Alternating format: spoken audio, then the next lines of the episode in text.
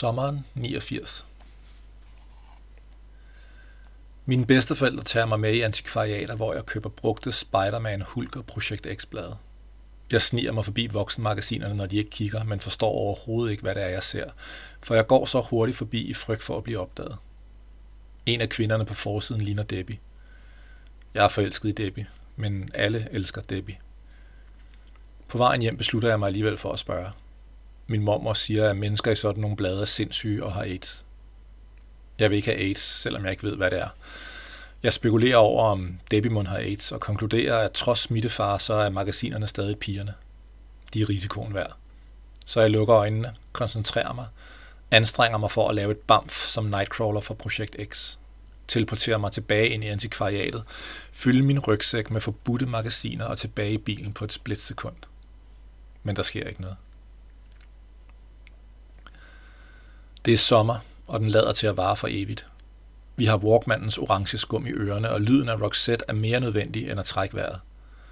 Og vi forstår så lidt af teksterne, men synes, at vi har the look, og at to listen to your heart er noget af det vigtigste i livet. Vi spiser karamelsnørbånd i lange baner og bytter turtles og garbage pail kids klistermærker, og får ondt i kæberne af det syntetiske tykkegummi, der følger med.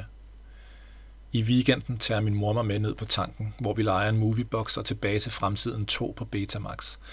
Og selvom jeg hellere vil se A Nightmare on Elm Street, bliver Michael J. Fox som Marty McFly min nye helt. De næste par dage er juleaften det eneste, jeg kan tænke på, for jeg ændrer min ønskeliste, streger alt Star Wars legetøjet ud og skriver et hoverboard på i stedet. Og selvom jeg får fat på et skateboard kort efter, så er det bare ikke det samme. Slet ikke, når man ikke kan finde ud af at stå på det.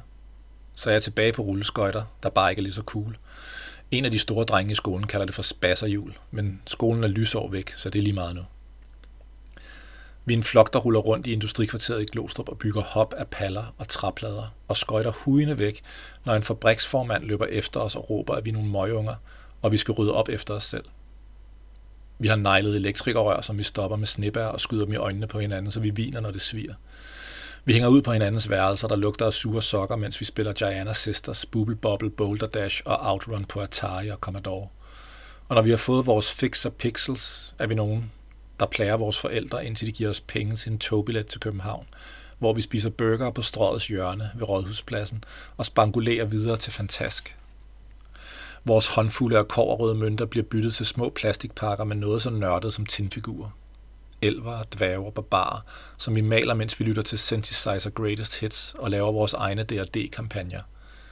Jeg er Dungeon Master og kodyldt stolt over, at de andre gider at høre på mine eventyr, indtil jeg får skæld ud af min far, fordi jeg har brugt en hel plægpatron på at printe hjemmetegnet landkort ud. Pludselig er man kikset, hvis man siger, hey, kan du lege i telefonen? Så jeg bruger uger på at tænke over, hvad jeg så skal sige, og det viser sig, at det er blevet vedtaget kollektivt, at nu er vi bare sammen. Vi tager til sodavandsfester klædt i borgerlige pastelfarver, og håret står op som vores selvtillid. Og selvom alle drengene er enige om, at det at danse er omtrent lige så cool som at stå på rulleskøjter, så gør vi det alligevel, for det er også tyndt at være bænkevarme. Og vi taler ikke om det, men vi tænker for os selv, at pigernes hår dufter af vingummi, og nogle gange knitrer luften, når vi kommer til at røre ved dem. En dag har vi smidt skøjterne og pumpet cyklerne, og vi drøner afsted på små villaveje uden retning, kun med vinden som guide. Pludselig står vi på en kirkegård, og det hele er lidt uhyggeligt, indtil Nina helt uopfordret, under en orange-rød aftenhimmel, hiver op i sin trøje og viser sine bryster. Bamf! Pludselig siler regnen ned. Sommeren er over, og min verden en anden.